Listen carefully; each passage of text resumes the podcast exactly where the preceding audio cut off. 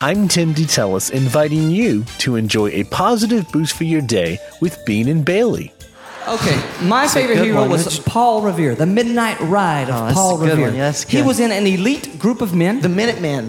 You're right. I, I know because I like that story too. And whenever they rode, when, when he rode through the town on their horses like this, and whenever he gave out that sound, the whatever the call was back then, I don't know, maybe it was uh, woo, or whatever, I don't know. But whenever he gave out the sound, they had to be dressed and out the door. They had to get ready and be dressed and out the door in one minute, which I think is why there were no women in the group there. They just- But by the time they got out there, the battle was over. right, right. But they looked good. You know what I'm saying? Yeah, yeah.